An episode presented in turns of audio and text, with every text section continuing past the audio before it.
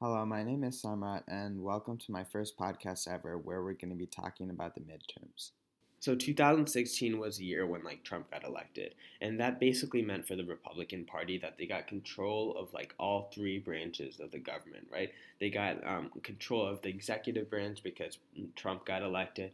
Um, they got control of the of like Congress, like both branches of Congress in um, 2016, and then they also got the judicial branch because like what happened was like the president could appoint the next Supreme Court justice because because the death of Anthony Scalia le- left like one more like Supreme Court justice, and Trump could elect who that was.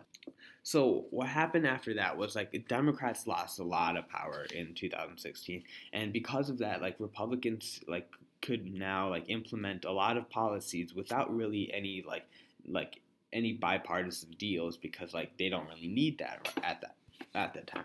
So like they did a lot of stuff over the last two years, and like 2018 for Democrats was like a year where they had to like respond. They had to like get some like hold some power in the government. So what basically happened in 2018 elections is that the Democrats got like more power in the like the House of Representatives. So right now, like after the election, the Democrats lost, like won 38 seats in the um, the House of Representatives. That gave them a total of 233 seats, while Republicans like used to have like a lot more seats, and now they only have 199.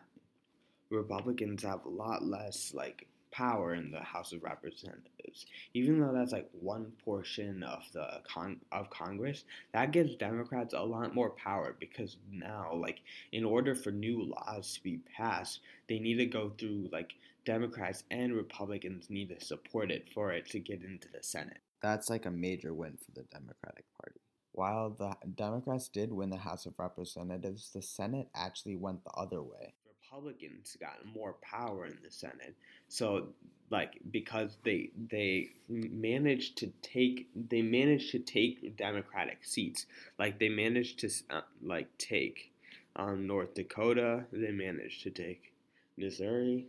Take a bunch of seats where Democrats used to have authority, thus like making the Senate like more powerful Republicans. So the reason why the House like really turned like Democratic people would say on this midterms was really because like the because like oh, it's like really just like about how Trump is doing as a president, right? A lot of people right now aren't happy about like especially de- democrats aren't really happy about how the like how the us is going right now. And at that point they're like they they real they like have a lot of energy in 2018 to make sure that they get some power in the government. They have some authority so they don't have to just like go with the republicans. So it's really exciting for democrats so now they have some power Okay, so now what I want to do is I want to talk about like individual races, like some major important races that happened. Let's say, let's just talk about Minnesota for a second. Um, what happened in Minnesota was Amy Klobuchar won, and then also Tina Smith won for the Senate.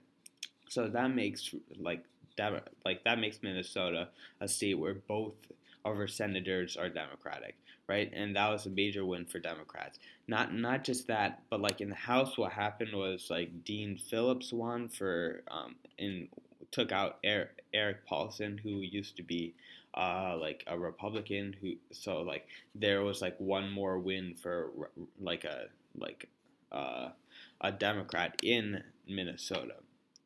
Also, we lost a few seats in the House of Representatives that used to be Democratic, but then they also now became Republican, so like it kind of leveled it.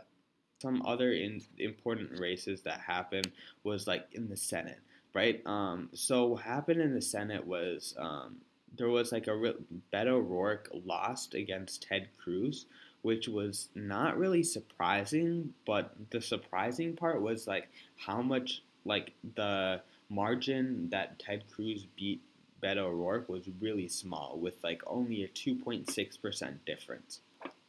And people are really excited for that because like like Ted Cruz managed to get it that close in like in Texas, which means that means like that Ted Cruz like that means that like Democratic support was like really high in a really red state, and then make that may like transition into like maybe there's a chance to like turn te- Texas blue some like in the future.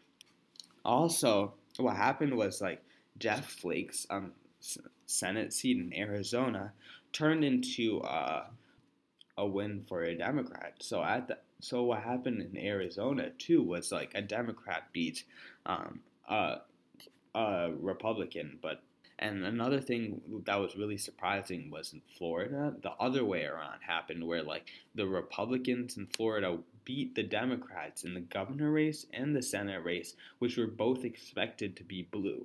So like there was some wins in the Senate that now makes the Senate a lot easier for like Republicans to control. So now like the amount of like seats that um, that Democrats have is 47 in the um, Senate, and Republicans have around 53. That makes like the Senate to have a lot more um, power for Republicans. So if they want to pass things like they don't really have to com- convince the moderate de- Republicans anymore. They can like go through with it like without any hesitance because they have way more power in the um, Senate than they used to. Another really exciting thing that happened during this midterms was that the amount of female representatives in the US government increased significantly. The previous record of how many females were in the House of Representatives was 85, but now after the midterms, the amount of women in the House of Representatives is over 100. That's a major increase, and that's really exciting because we're seeing more females in our governing system. Hey, that's going to be the end of the podcast for today. I want to give some special thanks to Isaac and Miss Reed for helping me out with the Spectrum newspaper and this podcast. And also, I would like to thank you for listening to my first podcast. Give me some feedback and let me know how I can improve it. And thanks for listening. See ya. Bye.